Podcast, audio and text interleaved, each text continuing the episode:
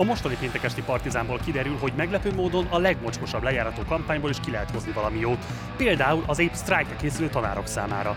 Ezután az este vendégével Mucsi Zoltánnal belenézünk az elmémesült videóiba, szót a függőségek és dükkezelés nehézségéről, de még az is ki fog derülni, hogy milyen berendezések látták kárát a fiatalkori kilengéseinek.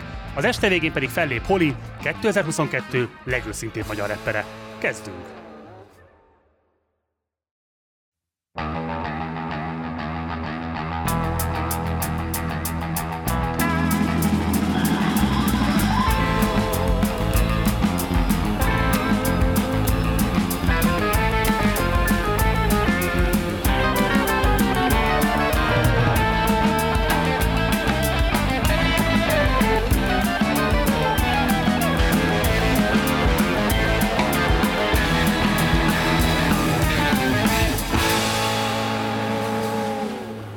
Köszöntöm nézőinket, szervusztok, ez itt a péntekesti Partizán, a Partizán közéleti létnágy sója. Én Gulyás Márton az est házigazdája, a zenekarnál pedig a basszusgitárnál Szerető Dániel, doboknál Gésza Bohnor, a zenekar vezetője pedig Bújdosó János.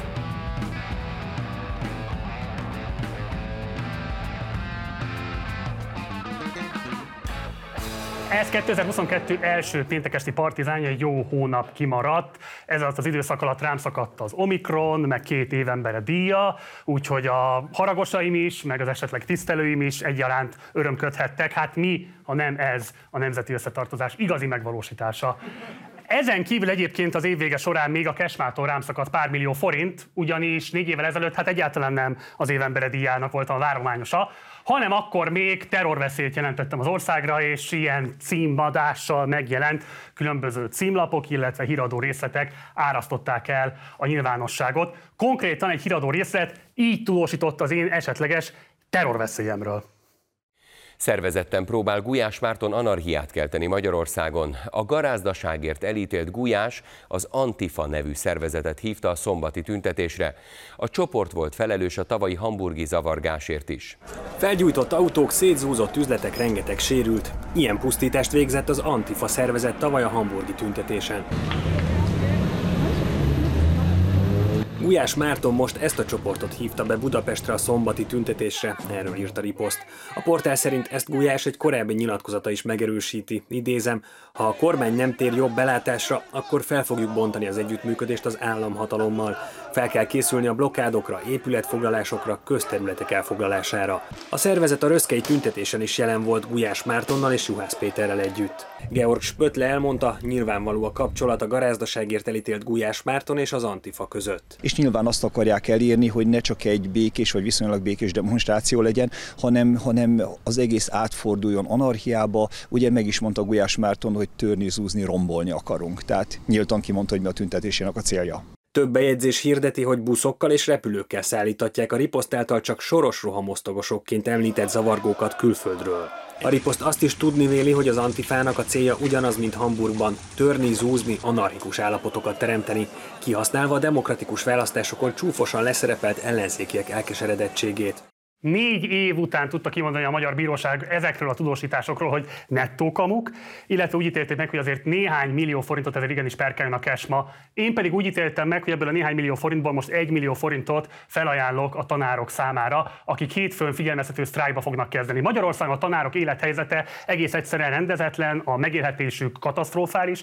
Ugye friss hír, hogy már Romániában is 50 ezer forinttal többet keres egy pályakezdő pedagógus, mint Magyarországon, úgyhogy ideje van a figyelmeztető sztrájk diáknak. Itt van velünk a vonalban elvileg a pedagógusok szakszervezetének alelnöke, Tocsik Tamás. Szervusz Tamás, köszöntelek az adásban. Szervusz Marci, üdvözlök minden kedves tévénézőt. No hát akkor így szeretném kinyilvánítani a szolidaritásomat felétek, remélem, hogy lesz ennek a pénznek. Azt szeretném megkérdezni tőled, hogy röviden mondd el pontosan, mit jelent ez az úgynevezett figyelmeztető sztrájk, amire hétfőn készültök. A figyelmeztető sztrájk azt jelenti, hogy a kormány részére nyomást próbálunk gyakorolni, hogy az általunk beterjesztett pedagógusok jólétét és jövedelmét érintő kérdésekben a meglévő álláspontján változtatjon. Az egyik alapvető álláspontunk az, hogy a versenyszférához közelítő béremelést eszközöljön számunkra, a másik az, hogy az Európában legmagasabb tanítással lekötött munkaidőt az európai átlagos szintre csökkentse le, A harmadik az, hogy a technikai alkalmazottaknak a bérét emelje meg. 12 éve a minimálbéren tartják a technikai alkalmazottaknak a bérét, illetve az utolsó, a nevelés-oktatás segítőknek a munkaidejét, amit gyermekekkel töltenek, az 35 órába korlátozva, mert jelenleg 40 órás időkeretben is gyerekek között vannak, ez fizikálisan és mentálisan ezeket a kollégákat teljesen tönkre teszi. Jó, tehát akkor összefoglalva azt lehet mondani, hogy a megélhetéshez szükséges, érdemi, tisztességes béreket a pedagógusoknak és a közoktatásban dolgozóknak. Pontosan. Az általad felajánlott 1 millió forintot azoknak a kollégáknak fogjuk felajánlani, akik nem szakszervezeti tagok, és a március 16-ai sztrájkban részt vesznek. A másik nagyon fontos üzenetünk pedig az lenne, hogy január 31-én a két órás figyelmeztető sztrájk napján 13 óra 30-kor a Magyar Szakszervezeti Szövetség és a Szakszervezetek Együttműködési Fórum, illetve a teherfuvarozók szakszervezete egy forgalomlassító sztrájkot szervez szolidaritásként a pedagógusokkal, és kérjük, hogy mindazok a szimpatizánsok, akik egyetértenek azzal, hogy a pedagógusok életkörülményét javítani kell, azok jelentkezzenek a pskukaszpedagógusok.hu-n, és nagyon sok szeretettel várjuk a Szép Művészeti Múzeum előtt hétfőn 13 óra 30-kor a közös felvonuláson. Sok sikert Tamás, a nézői szemre pedig mondanám, hogy akinek van lehetőség, hogy anyagiakkal támogassa a szakszervezet törekvéseit, az a képernyő alján olvasható számlaszámon ezt megteheti, illetve akinek erre nincsen lehetősége, de szeretné más módon kifejezni a megbecsülését, a szolidaritását, az együttérzését, az pedig akkor csatlakozzon a sztrájkhoz, csatlakozzon a tanárok követeléséhez. Hajrá Tamás, minden jót nektek! Mi köszönjük a támogatást és a segítséget. Jó egészséget mindenkinek! Hát ugye, ha már nem tudom, Orbán Viktor nem rendezte a pedagógusok bérét, akkor így a Kesmától elnyert pénzen keresztül ezt megtette, most mégis elment az áram. Ó, hogy basznál telibe. Hát nem kibaszta. Kibaszta? Ó, a faszomat azt. Ó, hogy basznál teherbe a tetves, retkes, zsiráf, cigány, kurva anyját, aki felbassza ide a faszomba ezt a geci biztosító szekrényt. Hát hogy lehet egy ekkora ládába beletenni, bazd meg egy ekkora Izének az izéjét. Azt mondd meg nekem, hogy a mókus román kurva anyjába vitte fel ide a faszomba ezt a szart. Faszom öccse, adjál csavarhúzót, hogy haladjunk. Oh, meg, ezt a trágya, geci. Zoli, vigyázz, hogy hová nyúlsz, bazd meg, meg ne basszon. Ne geciz már velem, te is, Sanyikám. Ma kezdtem, bazd meg. Faszomat.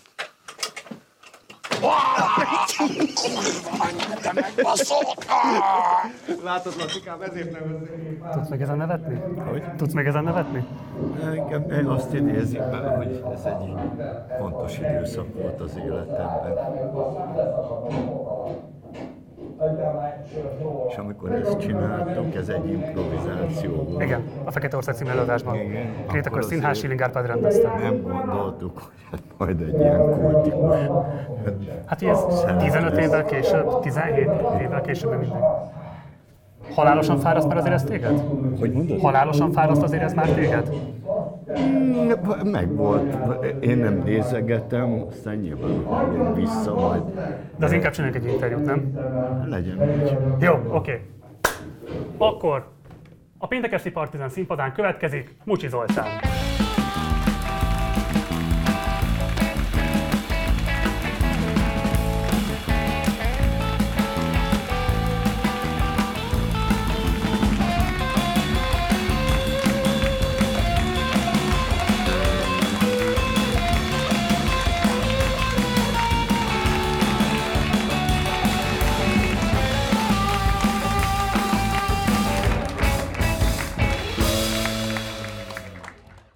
Szervusz Zoltán, köszönjük, hogy elfogadtad a meghívásunkat.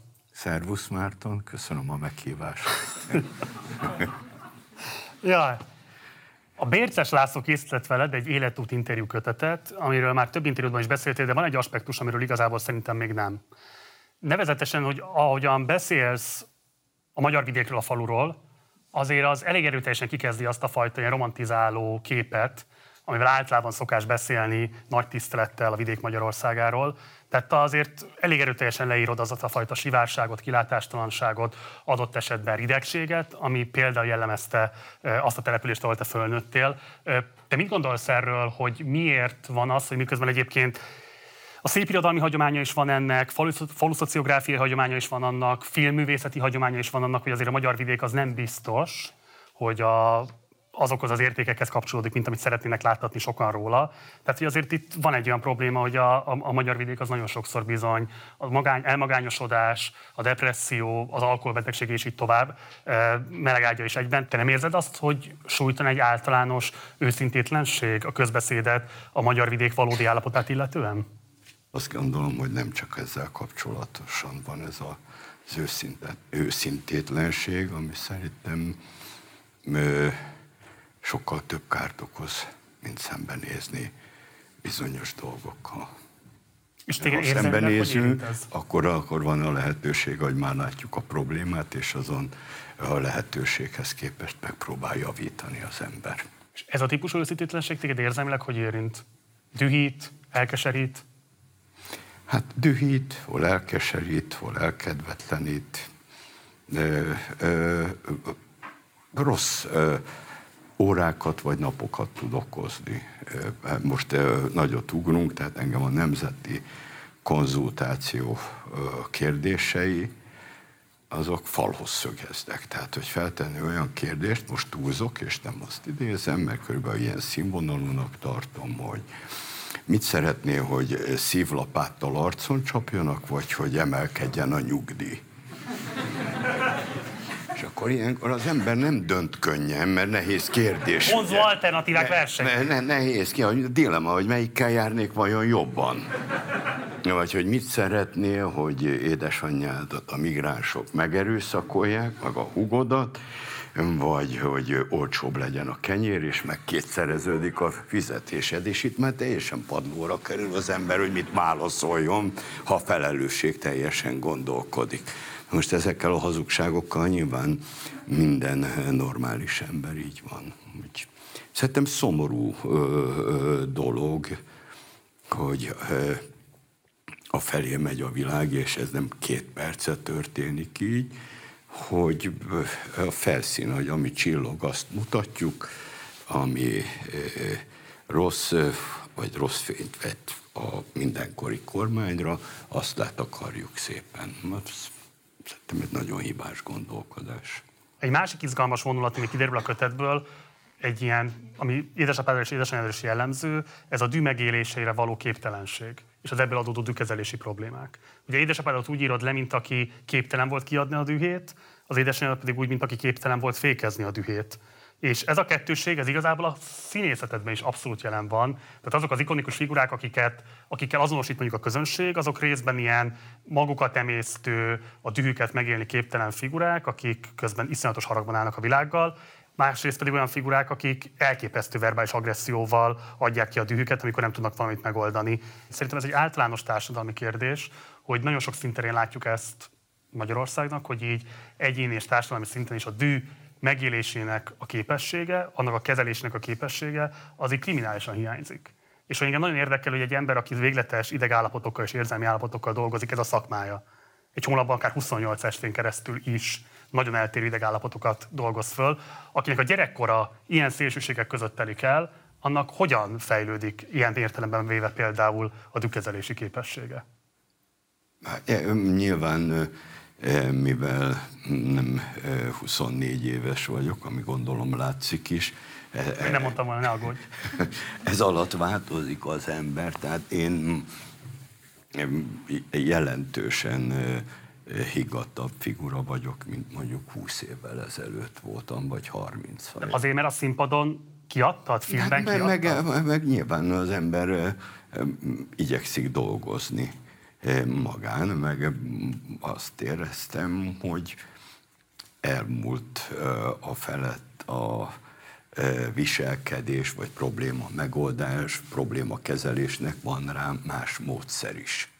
Tehát amikor az a fajta szorongás, ami bennem elég sokáig volt ezen a pályán, hogy én nekem van-e helyem ezen a pályán, megfelelő ez a pálya nekem, hogy lesz-e helyem, vagy valamire jutok, és amikor elérkezett egy olyan pontra, amikor magam is úgy gondoltam, hogy talán valamilyen színvonalat ez közvetít, amit el lehet, hogy én akkor még nem képviselt olyan színvonalat, mint én gondoltam, de számomra ez megnyugvást jelentett. És, és akkor úgy döntöttem, hogy én nem, nem úgy szeretném a problémáit megölni, megoldani, hogy szolnokon szétverem, a, ami üveg van. Volt ilyen? Volt. Az mit jelent, hogy ami üveg van, ablak? Hát amikor jössz le három emeletről, és amivel ablakkal, ajtóval találkozol, abba be, beleütsz, vagy belerúgsz. Hány üvegtáblát törtél össze? Sokat. És akkor volt egy pont, amikor azt gondoltam, hogy nem így kellene intézni dolgokat. De bocs, ez a pont, ez szerintem nagyon érdekes, most nem vetünk ezen, de hát azért amikor valaki a belső szorongását, a fizikai környezet rombolásán keresztül tudja megélni, azért az azt gondolom, hogy ez egy súlyos pillanat kell, hogy legyen. Mi az, ami ezen át tudott lenni? Mert nagyon sokan vannak szerintem ebben a társadalomban, akiket nem tud semmi átleníteni ezen. Én szerintem ez egy olyan pont volt, mikor ö, történt ez, és akkor meg kellett műteni a kezemet, ö, és ugye azt gondoltam, hogy ez, ez, ez így rendkívül primitív és barbár módja a dolgok intézésének. És Teljesen onnan... magadtól? Igen. Nyilván ott volt a, a párom mellettem, én második házasságban élek, és akkor azt gondoltam, hogy én ezt nem szeretném a jövőben így csinálni. Hm. És akkor helyjel közel ezt be is tudom tartani. Nyilván nem, azt nem mondanám, hogy én az elmúlt tíz évben nem emeltem fel a hangom, és volt olyan, amikor azt éreztem, hogy ez egy nagy baromság volt, vagy ökörség, vagy nem ez lett volna az elintézési mód, de törekszem rá. A te megítésed szerint a MeToo változtatott a szakmán belül az ilyen hétköznapinak számító hatalmi visszaéléseknek a természetén? Visszafogottabbá válnak az emberek, hogy mit engednek meg akár verbális agresszió szintjén? Én biztos vagyok benne, nyilván ez egy lassú folyamat. Tehát volt egy kiváltók, és ez szép lassan fog átalakulni. Tehát ma már nem kell, nincs kiírva a villamoson, hogy köpni tilos, meg szotyolázni, meg és eszedbe se jut, hogy oda köpjél, vagy normális embernek ilyen nem jut eszébe annélkül, hogy ki lenne írva. Ez is meg fog változni, meg ki fogja vetni magából az a közösség azt az embert. Szerintem biztos, hogy van, meg, meg visszafogottabb lett. Nyilván ebben is van mm, mértéktelenség, vagy azt gondolom még visszaélés, meg bosszú is, aminél nem, de hát nyilván minden változásnál, vagy ilyennek van negatív velejárója is. És ezt szerintem meg fog változni. Az érdekes, hogy van egy valappangó konfliktus szerintem a nyilvánosságban, hogy miközben még az áldozatok méltóságát sem sikerült biztosítani, elismerni bármilyen módon az ő bántalmazás élményüket, hát nem tudom, milyen eszközökkel lehet, de rehabilitálni legalábbis. Aközben fölmerül az a kérdés is, hogy egyébként létezhet-e visszafogadása azoknak, akik gyanúba keveredtek. Tehát ugye fű alatt például Kerény Miklós Gábor már rendezik ott, ott de mondjuk ez egy, Otár Péter esetében is fölmerül ez a kérdés, hogy örökre szilenciumra van ítéltetve? Én azt gondolom, hogyha e, valaki x évig, vagy néhány emberre ordibált, vagy ö, működött, azt nem biztos, hogy fel kell négyelni, vagy kirakni a színházakra a fényképét, vagy az elrettentő példakét, és ő megnézni, hogy ő esetleg pásztornak elmehette, de azt az állatvédőkkel megbeszélni. Tehát itt át esés van a, nyilván ennek a, az, hogy valakit megalázok, vagy durva vagyok vele, ennek különböző módjai vannak, tehát mint ahogy a Kresszben, hogyha én gyorshajtással neki megyek egy másik autónak, más a megítélése, mintha atomkokszan 270-nel lakott területen, és a tömegbe megyek, vagy a zebrán át, tehát ezeknek különböző eh, módjai vannak, tehát én azért azt gondolom, hogy én kérdezem tőled, mert szerinted a, akiről kiderült, azt ki kell írtani a Nem, bocs, ez a kérdésem, hogy szerinted létezik-e visszafogadása elviekben, akár Eszénynek, akár Gotárnak, és ha igen, akkor szerinted ez minek kellene megtörténnie? Kellene, hogy legyen visszafogadás. És egy ö, részénél, vagy sőt azt gondolom, hogy ha rövid, hogy nem, nem, nem ugyanúgy működne. A feltétel, vagy ha ugyanúgy működik, akkor ugyanúgy ki fog kerülni, és azt mondod, hogy nincs helye, vagy nem fogják hívni, de én azt, azt gondolom, hogy az, a, tehát akkor ennyi erővel lehetne az, hogy kap egy életfogytiglani börtönt. De mondjuk Gotthard a... Péter odállna eléd, és azt mondaná, hogy Zoltán, figyelj, én akarok erről az egészről csinálni egy előadást. Én erről akarok csinálni egy színházi előadást, hogy elmeséljem, hogy erről mit gondolok. Mert azt gondolom, hogy ez kell ahhoz, hogy nem tudom én, megtörténhessen a szakmai visszaintegrálódásom.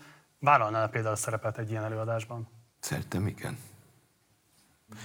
Akár erről, hogyha bárki írna egy olyan drámát, vagy létrehozna egy előadást, az, az fontos lenne, és én azt gondolom, hogy ha hívna erre, nyilván nem abban az előadásban szeretnék részt venni, ahogy az, azt mondja, hogy egy fős, és hogy milyen gonosz a világ, és hogy milyen mocsok volt mindenki, hogy ezt szóvá tették egyáltalán, és kicsinálták. Abban úgy nem, de hogyha erről őszintén lehetne beszélni meg, hogy mi juttat oda, mert ez is egy szocializáció, tehát annak a következménye egyrészt személyiség kérdése, halkat kérdése, mert nyilván volt 50 éve is olyan rendező, aki nem emelte fel a hangját, és eredményt tudott felmutatni, és azt mondani, hogy ezt szerintem nem jó van, úgy van, meg ö, volt, aki nem. De ő nyilván ezt hozta, ez, erre volt egy mintája, mint ahogy mintákat követünk az életünkben, édesapám mintáját, a környezet mintáját ilyen-olyan módon, és vagy fel tudod dolgozni, vagy nem tudod feldolgozni, és te belerukkansz, a másik meg ezen az akadályon átmegy. De például ez pontos lenne egy ilyen. Szerintem e, e, itt az, aki áldozat volt, annak a nagy része félt szólni. És hogy ez ne legyen így, erről. De én, én szerintem kell visszaút, mert egyrészt hiszek a, annak az embernek, hogy ő meg tud változni, vagy legalábbis szeretne megváltozni, arra törekvése van. És arról a kritikáról mit gondolsz, hogy azért a visszafogadás első mozzanatának annak kéne lennie, hogy maguk az áldozatok adjanak felmentést, ha ők úgy értélik meg, hogy szeretnének, és megítéltik akár úgy is, hogy nem szeretnének, mert nem képesek, vagy nem akarják ezt megtenni. Hát nyilván ez megint személyiség kérdése, az ő érintettsége, és azt mondja, hogy én nem szeretnék eh, eh, vele dolgozni, azt ugyanúgy elfogadható, és azt mondja, hogy nem tud ezen ő felemelkedni, vagy az egy hazugság lenne a részéről, vagy azt érezni. És azért ez egy bonyolult dolog. Nehezíti az a helyzet, hogy eh, senki nem mondta, hogy hát igen, hibát követtem el, vagy most így rám szakadt minden, és azt kell mondanom, hogy nagyon-nagyon sok tekintetben igazuk van. Hm. És én egy vadorzó vadállat, és sokszor talán még aljas is, és nyilván ezek az emberek ezt nem azzal a rossz szándékkal csinálták, hogy valaki csak kikészítsenek, hanem valamilyen ügy érdekében. És e, e, ugye, amiket én tudok, vagy ott egy sem mondta az, hogy igen, rettenetesen szégyellem magam. Hát elsőre senki, mindenki azt mondta, hogy ő nem. A, a, az azért nehezíti ezt, tehát itt én azt gondolom a befogadásnak, vagy a visszakerülésnek, annak a kölcsönösnek kell lenni a szándéka. Tehát a, azok az érintettek, akik azt mondja, hogy nem akar azt megkényszeríteni, nem lehet. Az önéletrajzi kötetben arról beszélsz, hogy a katonaságban kerültél közelebbi viszonyba az alkohollal. Ez volt az első pont az életedben, amikor így komolyabb függésbe kerültél a szertől? Hát az, hogy mennyire kerültem függésbe, ott azért komoly mennyiségű fogyasztás volt. De az biztos. Tehát előtte azt gondolom, szerintem a 22 év alatt ö, ö, ittam annyit, mint ott a 20 hónap alatt. Vagy, vagy a, nem a harmadát esetleg, vagy a tizedét. És akkor összebarátkoztunk, és ez a kapcsolat máig tart, csak azt gondolom, hogy ezt is kezelem. Normalizálódott? Hát én azt gondolom, hogy igen. Tehát most azt gondolom, hogy a pályán vagyok, nem mentem spiccesen se próbára, tehát azt gondolom, hogy ez nyilván lehetne ennél kevesebbet inni, de lehetne többet is. Az alkoholos befolyásoltság vissza-visszatér különböző karaktereidnél, és voltak olyan reklámok is, amiben például akár pont az alkohol veszélyét tudatosító ilyen társadalom szemléletformáló kampányban ezzel az eszközzel éltél, de volt egy másik kampány is, amiben szintén a piás magyar karakterével próbáltad meg kifejezni a közéleti pozíciódat. Nézzük meg most két példát ebből, és aztán beszélgessünk erről.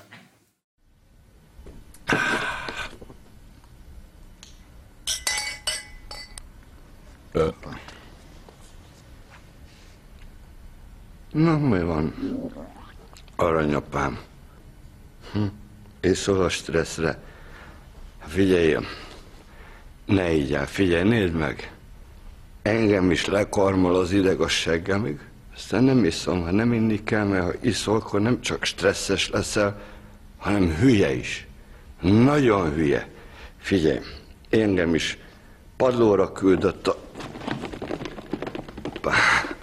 Padlóra küldött a stressz régen, aztán ittam, nem ittam, vedeltem, mint az állat.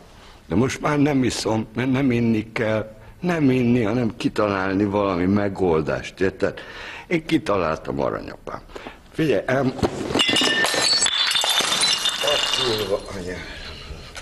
Ennek az itókának a neve már Coca-Cola. Coca-Cola.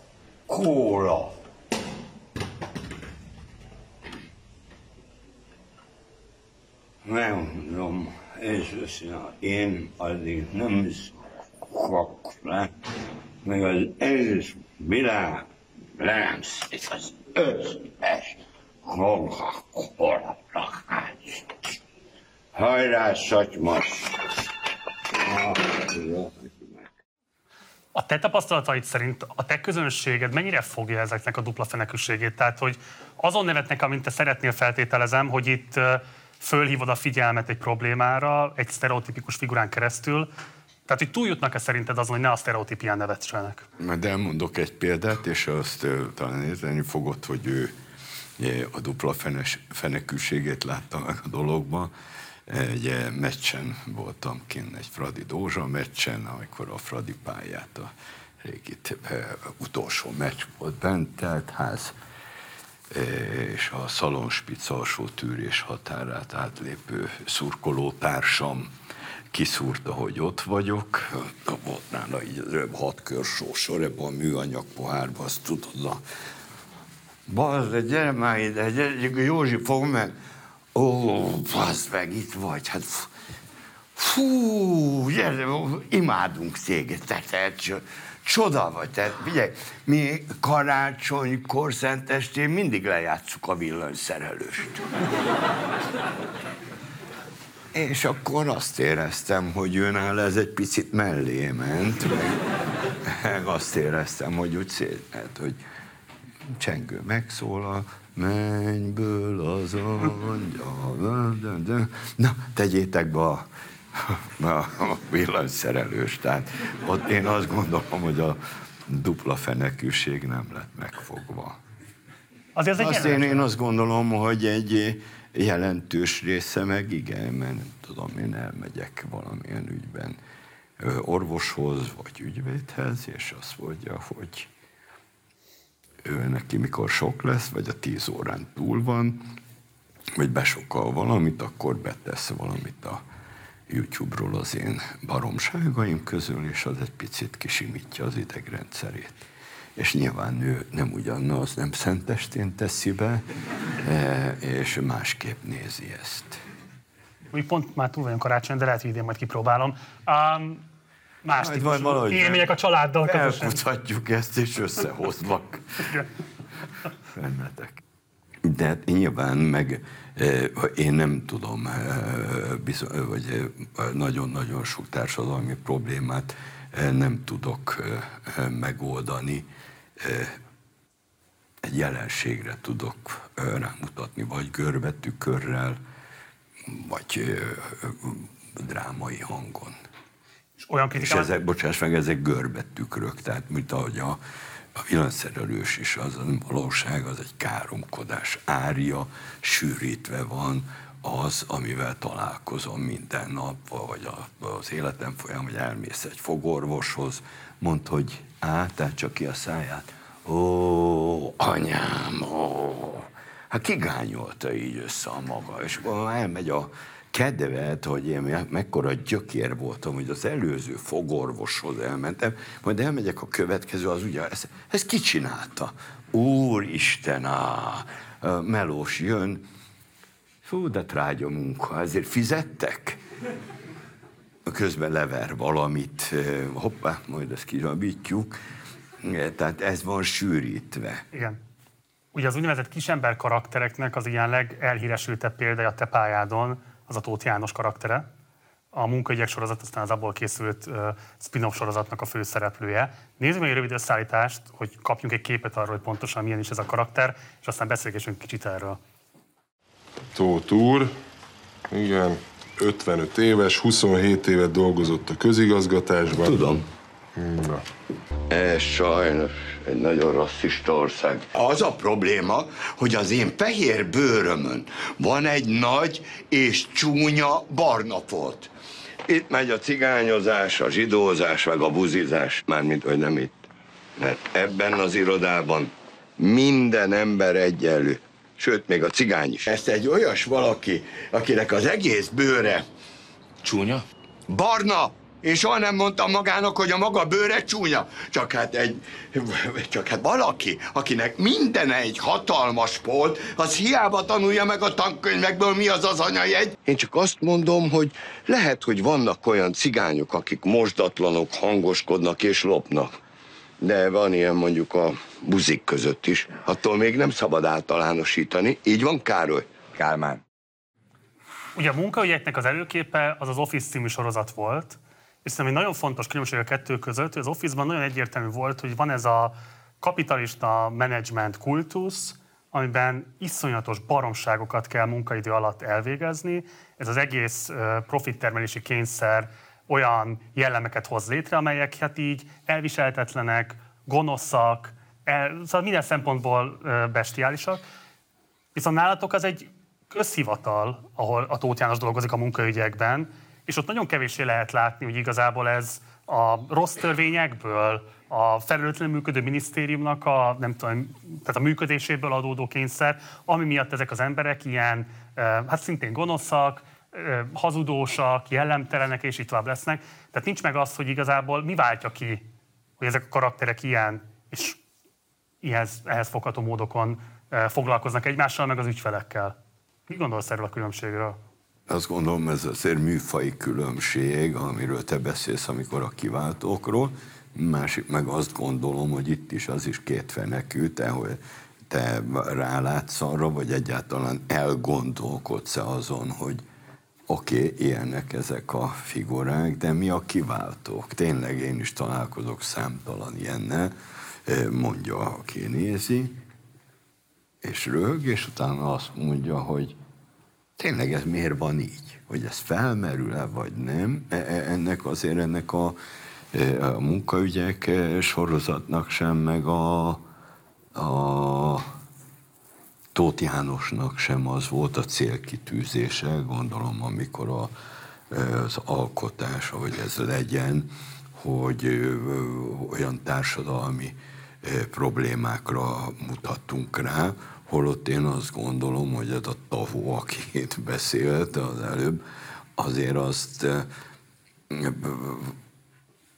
az rámutat valamire, egy, egy társadalmi képre is. De te több interjúban elmondod, hogy mennyire törekszel az árnyalt karakterábrázolásra, és arra, hogy keresd akár az egymással ellentétes igazságokat is.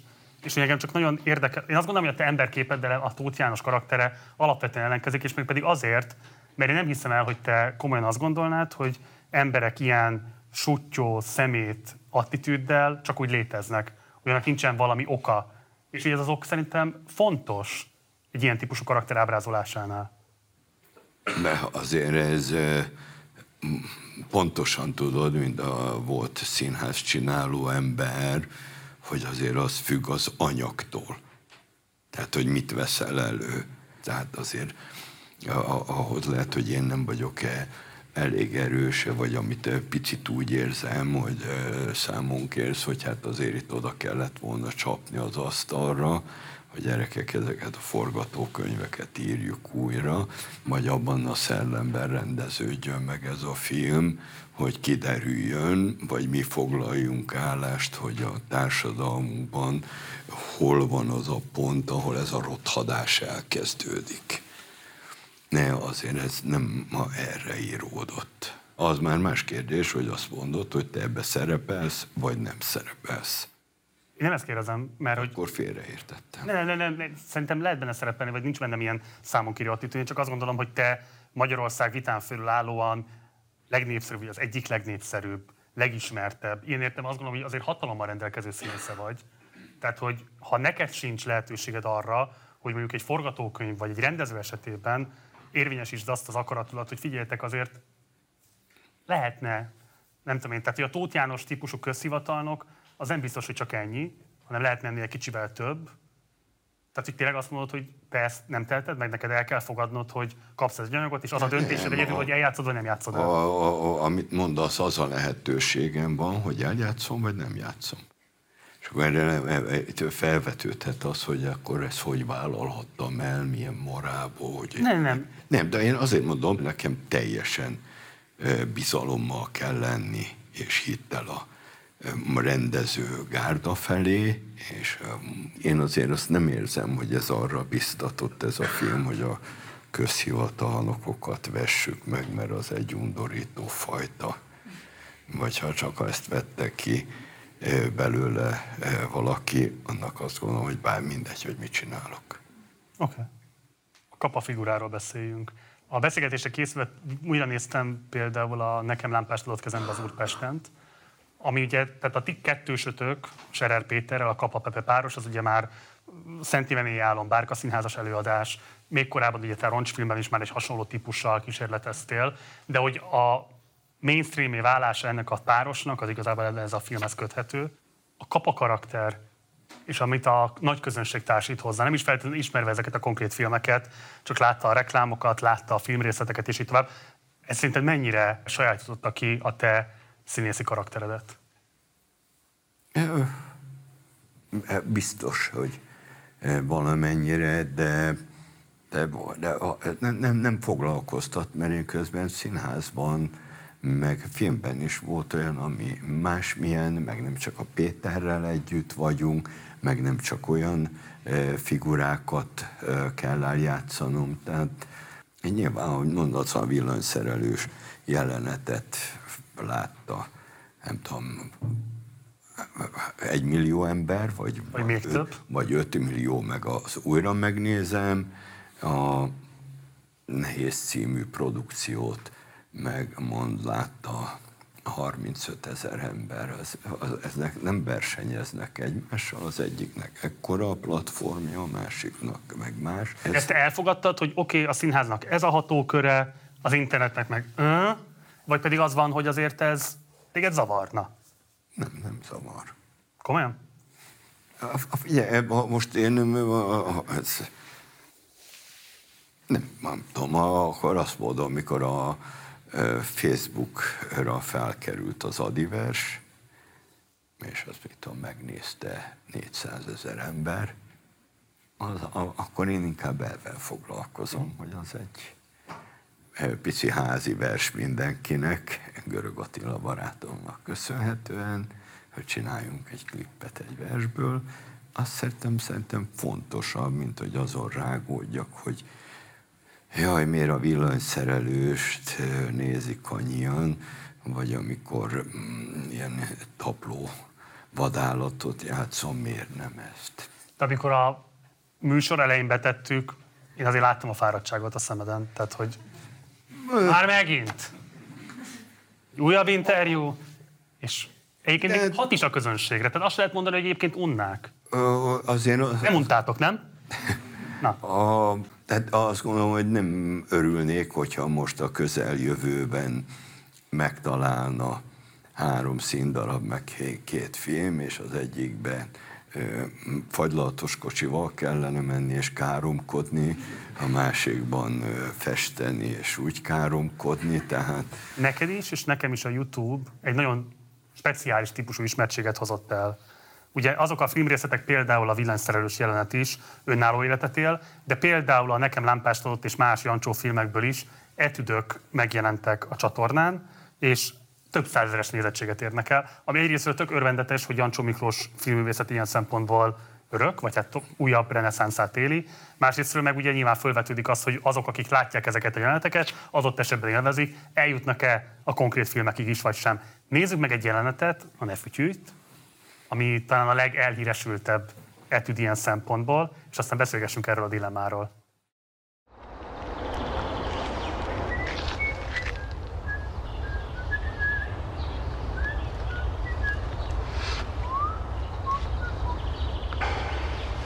Ne fütyülj. Ne, nem fütyülök. De fütyülsz, én meg azt mondom, hogy ne fütyülj. Jó, ne, én nem fütyülök.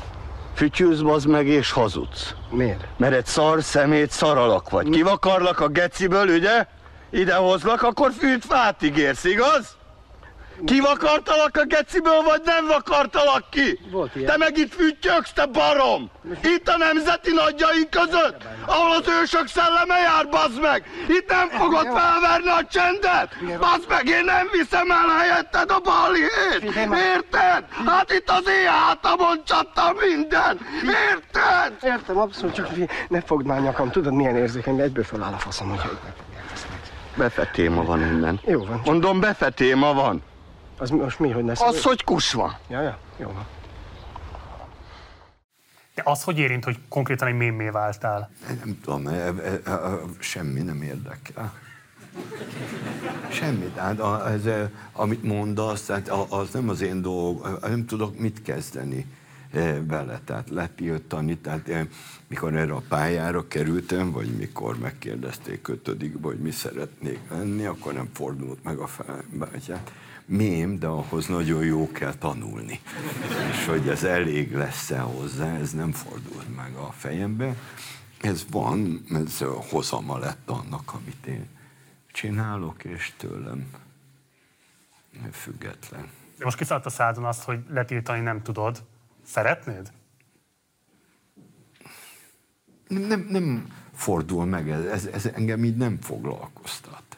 Ez a, nem tudom én, 20, 15 év, vagy 20 valány év, vagy én elkerültem Szolnokról, vagy ahogy megváltozott a pályám, vagy egy jelentősebb változás történt, vagy én népszerűbb lettem, vagy ennyi filmben, ez, ez nekem szerintem nem okozott 10 perc problémát, hogy hogy lehetne mémség nélkül élni. Édes jó Isten, mekkora mém vagyok, kisebb mémnek kellene lennem. Tehát...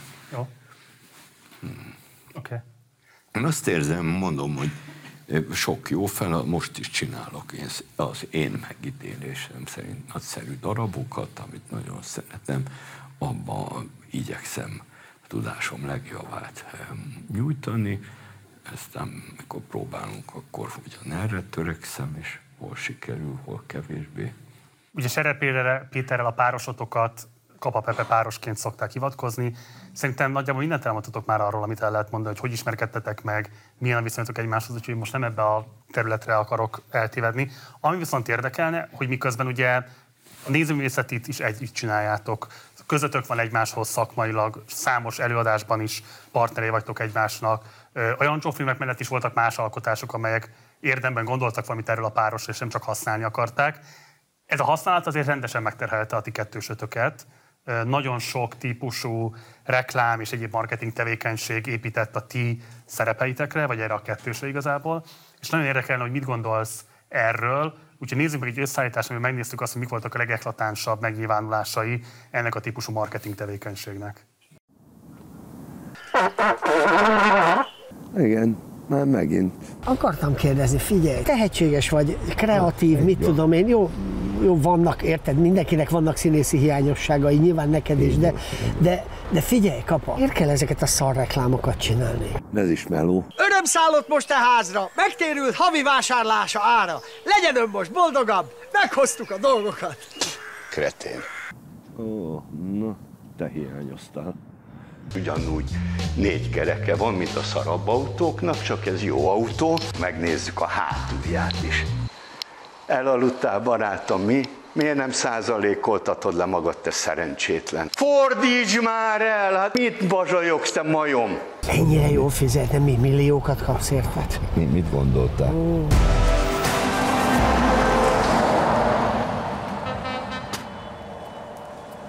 Anyád barnuljon le, te. Mi az anyádat idegeskedtál? Ebben fogjál, nyugodjál már le!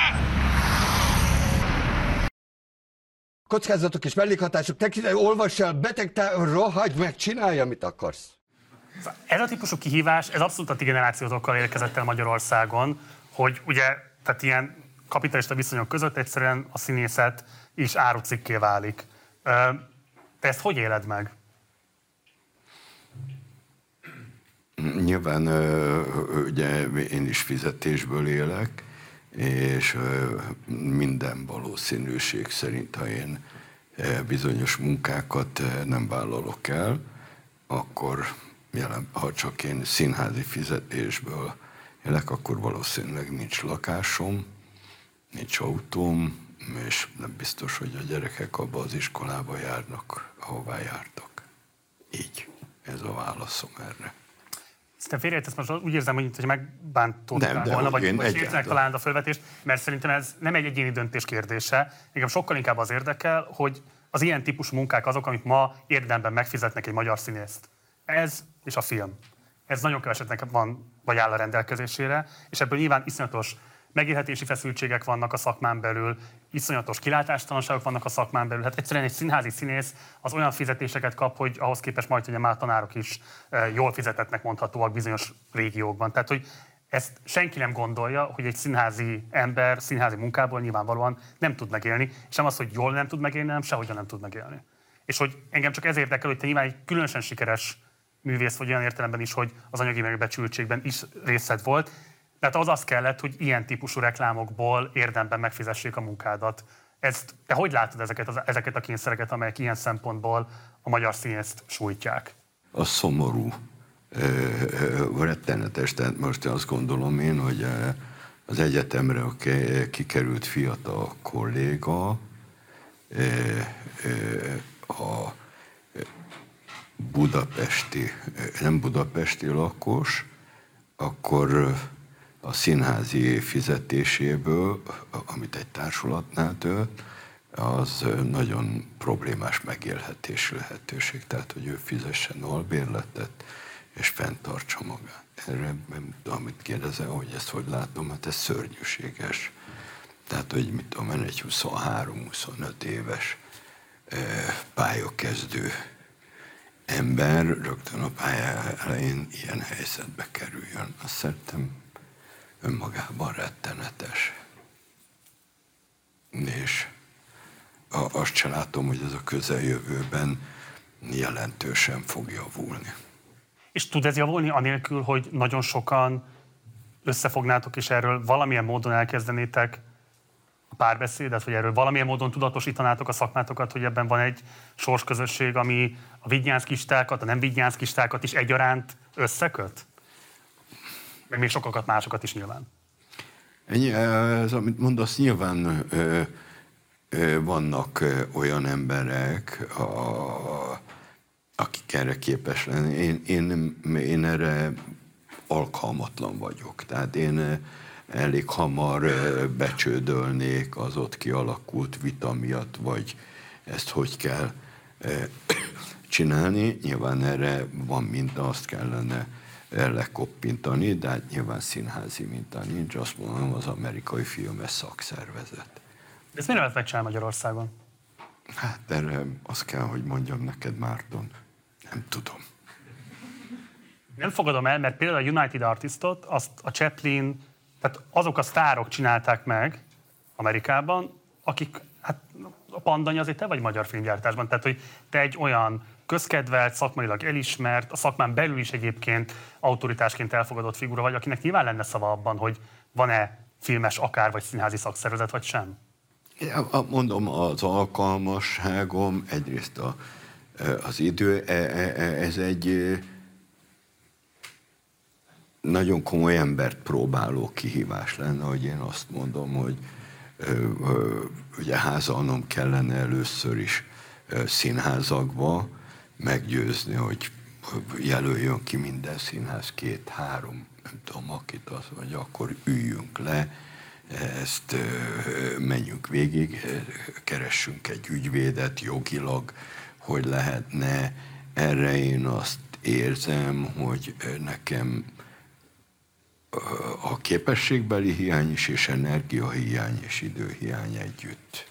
És az sem egy vonzó perspektíva, hogyha mondjuk lenne egy ilyen együttműködés, és rákényszerítenének a mindenkori magyar államot, hogy fizesse meg a független színházakat, akkor lehet, hogy kevesebb ilyen reklámot kéne csinálnod. Én azt gondolom, de értem, és azt kell mondanom, hogy igazad van, és ebben még azt is mondhatom, hogy e, az a felelősség, ami az én korosztályomat terheli, mert ugye, ha csak a rendszerváltást vesszük, és erre lett volna mód az elmúlt 32 év alatt, és nem tettünk, hogy mit hagy az én generációm a fiatalokra, akkor nem lehetek a legbüszkébb magyar színész. Ebben személyes felelősséget is érzel? Azt gondolom, hogy igen. Nekem az nem egyértelmű, hogy amikor arról beszélsz különböző egyéb interjúidban, hogy tartózkodsz a politikai véleménynyilvánítástól, akkor ezt azért teszed, mert az a meggyőződésed, hogy neked színészként ez nem feladatod, vagy pedig inkább egy olyan félelem van benned, hogy az olyan konfliktusokkal jár, amire te nem vagy kész, és nem akarod, hogy ezek jellemezzék az életed? Azt gondolom, hogy van benne e, félelem, meg 90-ben, e, mikor rendszerváltás volt, akkor én nagyon naívan azt gondoltam, hogy milyen fantasztikus, hogy az én életemnek megadatott az, hogy egy ilyen történelmi pillanatnak a szereplője vagyok, és valaki azt meséli, hogy ez 32 év után, vagy 20 évvel utána ilyen lesz, akkor azt mondom, hogy battyogjunk el egy elmegyógyászhoz. Ma azt gondolom, hogy nekem kellett volna elbattyogni, hogy mennyire naív vagy hülye vagyok, és azt gondoltam, hogy lehet mást gondolni, és azt a véleményt elmondani, és nem értünk egyet, akkor azt megvitatjuk, vagy, meg, törekszünk arra, hogy egyetésre, és ha nem, akkor meg elfogadjuk egymást.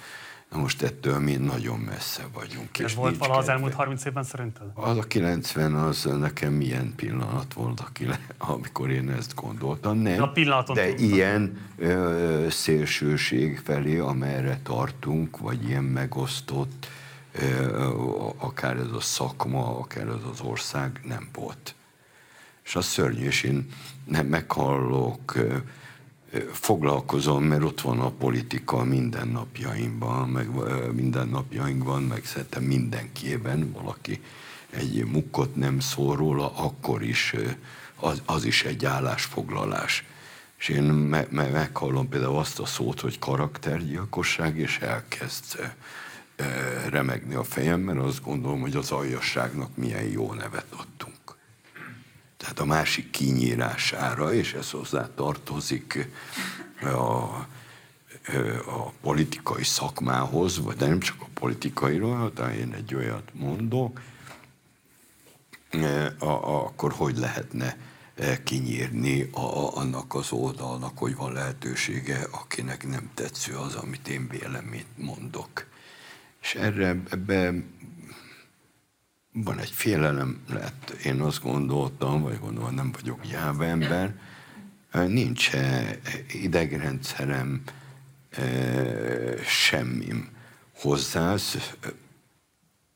aztán néha ezt én megkillódom a magam módján, mert én azt gondolom jelen pillanatban, hogy én teljes nyugodtsággal tükörbe tudjak nézni, hogy akkor abba kell hagynom a szakmát most, mert ebben most nem lenne szabad részt venni. Pontosan miben? Ebben a megosztottságban, abban, hogy én hová megyek dolgozni, akkor ha, tehát nem Most tudom, amikor a, mi, amikor a Jancsó filmeket csináltam, akkor egy szade, szadeszos faszkalap voltam, amikor a kálomista filmeket csináltam, akkor meg egy fideszes segnyaló lettem. És én észre se vettem, hogy ennyit változtam. És ehhez nekem nincs kedvem, és szörnyűnek tartom ezt a világot. Tehát csak hogy pontosan értsenek, azt mondod, hogy most nem lehet olyan döntést hozni, hogy ne ide vagy ne oda soroljanak be, és ebből a szempontból, ha megtehetnéd, te most szívesebben függesztenéd fel a színházat, vagy ugye egyáltalán a színművészeti tevékenységet? Azért, mert nincs kedvem azokhoz a harcokhoz, tehát az vélemény, én álltam űrt az SZF-én, megvittem oda a dolgokat, és nagyon egyetértettem azzal, hogy ezt, ami történt, ennek nem lett volna szabad megtörténnie, és főleg így nem. És biztos, hogy ahogy volt előtte, az SZFE az nem volt hibátlan. De nagyon kevés olyan dolog van, meg olyan személy a világon, aki hibátlanul működik. Azon lehetett volna javítani, de nem így, hogy berúgom az ajtót, és azt mondom, hogy itt át van szervezve minden. Ez, ez nem módszer, ez tőlem távol áll. Annyit tudtam, hogy én oda mentem, erről néhány riportban elmondtam a véleményem. Annyira súlyos vagy kellemetlen következménye ennek nem volt, csak amit látok én abban, eh, nincs kedvem részt venni, és nagyon sokszor megfordul, hogy én elgyávultam, eh, vagy én, én eh, kimentem a, a, a részemről, ennyi a, Madács térre tüntetni, mikor meg volt szervezve, eh, vagy hogyha megkérdezi valaki a véleményem, elmondom. Én nem vagyok az zászlóvivő típus, meg, meg, meg nyilván van sok tekintetben keserűség, meg eredménytelenség. Tehát én 79-től nagyon sok papírt írtam alá, hogy mi ellen tiltakozunk. Miért? Az eredménye az, azt mondom, hogy hát talán a 0,1 ezrelék fölött van egy picivel. És az nem egy sikerélmény. És picit értelmetlennek van az a fajta keserűség, hogy Mikor megszűnt a Bárka Színház, mm, köszönhetően elsősorban az akkori polgármester úrnak, és ez lezáródott. Nem, nem emlékszem, és hogy bárki szót ejtett volna. Csak nem az, hogy kimennek tüntetni, semmilyenről, csak hogy valahol, hogy jaj, de kár vagy ez nincs így jól. Lehet, hogy büfébe elhangzott. És akkor én azt gondolom, hogy ennél én valamivel többet tettem, a hasznát tekintve eredményességét nem. És nincs kedvem hozzá, nincs energiám. Tehát ha csinálom, akkor a színházat, vagy pénzt szeretnék keresni, a gyerekeimet felnevelni, a családommal lenni. És bizonyos harcokban nincs kedvem, tehát van egy keserűség, tehát az egy nagyon rossz világ, és nem fogok megnevezni embert, akivel azt mondom, hogy nehéz lenne beszélgetnünk.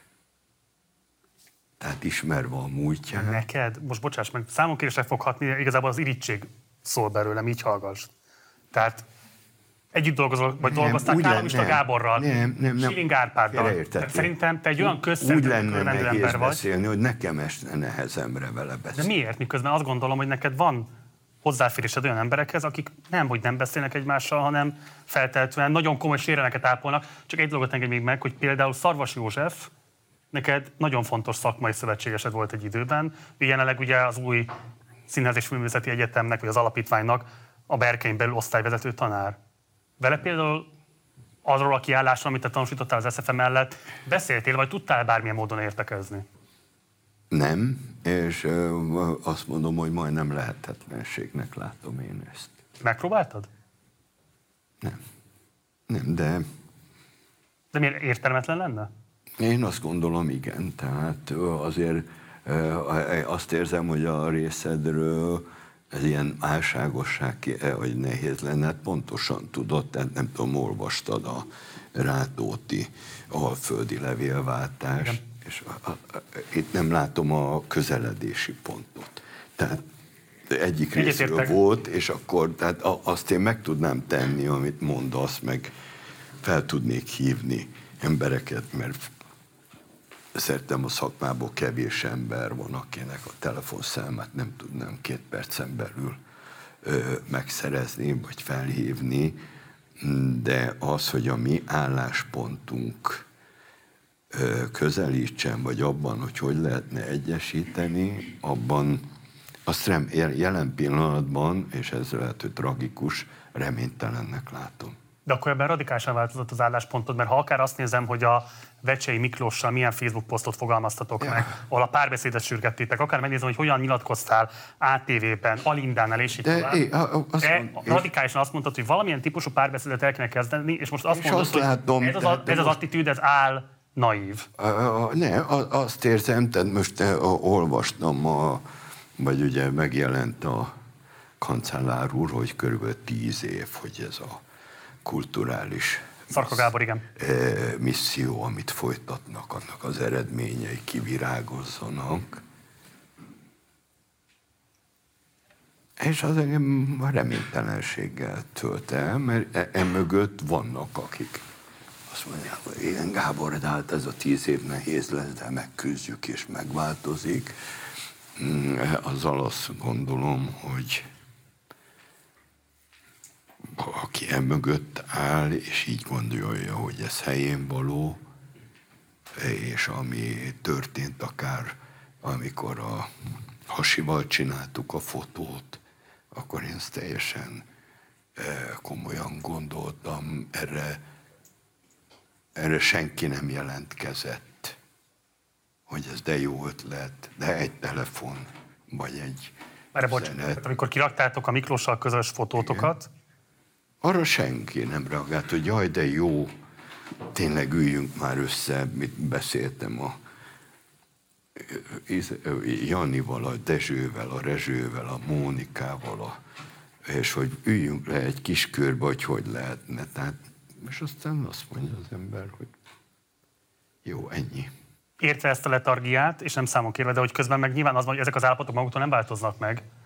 Tehát, hogyha nincs azok, akik ebben nem érdekeltek, nem küzdenek ellene, akkor ez az állapot fog győzni. Én a, ebben azt gondolom, hogy valamit mondom, hogy én nem az a vezető típus vagyok, majd aki megjelenik a mögé, akkor oda fogok állni, amikor értelmét látom, akkor igen. Én ezt magam nem tudom megcsinálni, tehát mondom, minden képességbeli, meg azt mondom, én nem, nem vagyok erre képes nem az a alkat vagyok. Oké. Okay.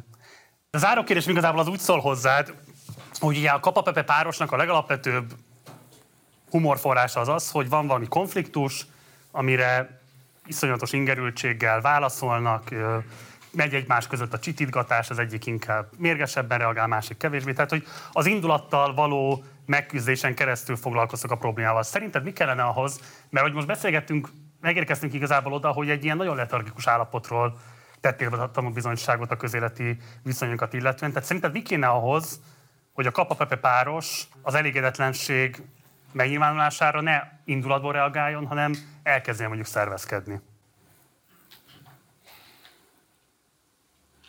Sarokba szorítottál, Márton. Nem az volt a célom. Nem, nem, nem, nem tudom. De, a, a, amit mond, mondtam, hogyha e, e, ennek az élére vagy valaki megkeresne, most azt mondom egyáltalán azt, hogy beszélgessünk a másik oldalról is, vagy ennek én látnám a, a szikráját, hogy van értelme, akkor ebbe azért szívesen elevetném magam, hanem akkor, akkor azt gondolom, hogy bár még talán olyan feladat, amit szívesen megcsinálok, talán még egy picit is szólni is fog erről, hogy egy picit másképp kellene eléteznünk, és az valamilyen hatást. Lehet, hogy nekem ekkora a hatásköröm. Uh-huh. Mert hogy nekem nem nagyobb. Zoltán, én nagyon köszönöm, hogy Bocsáss meg, mostanában szoktam ezt, de nem mielőtt a újdonság, hogy mikor ilyen beszélgetésem van, négy sort elmondanék egy Ilu István eh, szolnoki munkáskövető volt, eh, és előtte mondani, hogy mindenki majd utána eldönti, hogy mikor, mire, hogy kell nemet mondani, vagy kell-e. Ez négy sor és utána lezárhatod ezt az estét. Krisztus markába szöget vertél, Dózsa húsából ebédeltél, Hitler taktusra meneteltél, nemet mondani, sosem mertél. Mucsi Zoltán, Köszönöm szépen, hogy itt voltál, és hogy elfogadtad a meghívásunkat. Én nagy tapsot szeretnék kérni Mucsi Zoltánnak. Nektek pedig köszönöm szépen a figyelmeteket. Nincs még vége a műsornak, most következik a Partizán Sessions, a Partizán stúdiójában következik Holi. Következik most a Partizán Sessions, a péntekesti Partizán zenei blokja. A mai vendégem Holi, szevasz, köszöntelek a stúdióban. Hello. Um, ugye punk zenészből indultál, hip-hop zenészként tartanak most számon téged. Azoknak, akik esetleg most találkoznak veled először az életben, mégis hogyan jellemeznéd a zenédet?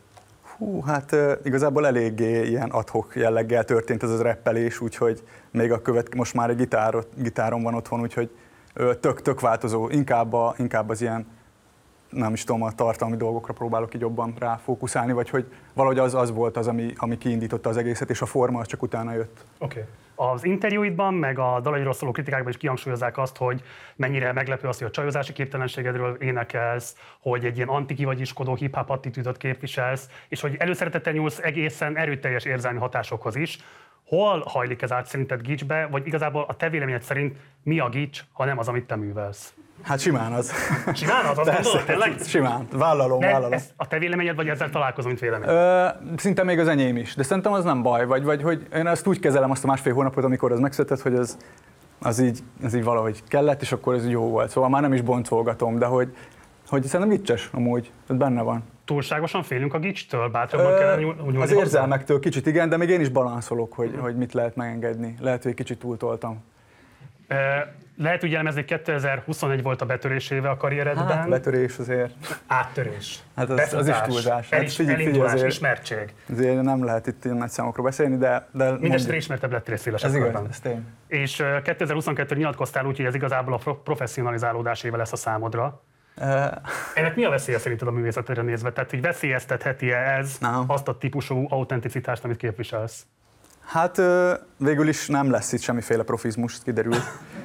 Mert már, már így dolgozgatok a kövi dolgokon, és, és szerintem úgy, úgy értem, hogy, hogy minőségi szinten, tehát mondjuk hangfelvételbe lehet, hogy kicsit jobbra rápróbálok menni, de ez is ilyen elég szóló lesz, szóval. Tehát akkor a kicsfaktort semmi nem veszélyezteti. Azt hát talán az én saját ízlésemnek a változása. Na jó, akkor érdeklődve fogjuk követni a produkciót. Hölgyeim és uraim, a péntekesti Partizán stúdiában következik Holly.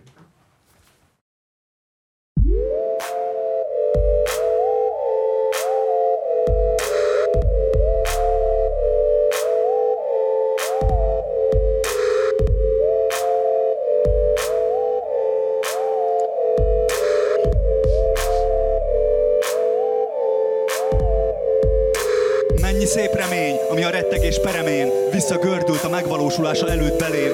Inkább bele sem mentem, mondom, úgy is vesztenék. Mennyi benragadt félkész szám kezdemény. Elém tárult egy kép, hogy ami nekem teljes egész. Egy objektív mércével az édeskevés. A lelkesedésem, egy tűz, ami égő, a szív és az ész az, aki elfújja, hogy ez égő. Mennyi kíváncsiság, aminek az útjába álltam. Még úgy sem volt mersem, ha fúra beálltam. Összeszámolni is nehéz, a repülni kész szárnyaimat ért. Újabb és újabb törést. Mennyi szenvedély, amiből hiányolta a mélységet a gondosan kidolgozott. Definiált személyiségem, ez a hullamerev arc, ami csak látszólag él. Mindenkivel összemér megítélés közben non fél. De ma nem fogok félni, ma csak vállat vonok. Ma nem akarok semmit, mert ami kell, az jönni fog. Ma totál leszarom, hogy lesz-e esküvői bálom, vagy hogy híres leszek el meg az összes kamu álmom. Nem fordulok vissza, és utólag se bánom. Ma nem kételkedek, ma csak simán csinálom. Nem pakolgatom agyasan szépen a szavakat, ma csak mondom, amit kell, ahogy jön, ahogy akar. Nem érdekel, hogy hangzik, ez nem költészet. Nem készültem soha egy bölcsésznek. Minden vagyonom, ami van, az a lelkemből fakad. A fejemből csak a sav jön, meg a szépelgő szavak. Nem is ez vagyok, ez a mű letargia, hanem egy sokkal mélyebbről áradó isteni energia, aminek nincs formája, csak így vagy úgy, meg akar valósulni a világban, ahogy tud. A játékos kedvem vagyok, én meg eldönthetem, hogy eltitkolom, vagy szabadon engedem. Nincs több értékítélet, itt csak élmény van, ami lehet észre korlátolt, vagy határtalan. Igazi és tiszta, az nem csak egy kép, amin olyanra festettem magam, mintha örülnék. Azt nem kell magyarázni, mert az felettem áll, mikor egy intuíció az anyagba utat talál. Már az se érdekel, a tényleg szar, amit csinálok. 30 éve bujkálok, kiszophatjátok, szarok rátok. Most épp itt vagyok, és végre beleordíthatom a kibaszott mikrofonba az összes bajom. 30 éve kerülgetem az igazat a dolgok alatt, hogy ami tényleg létezik, az csak ez az egyetlen pillanat, hogy lehet hülyén kinéző, lehet egy kicsit fos, de ami a szívedből jön ki, igazából csak az fontos.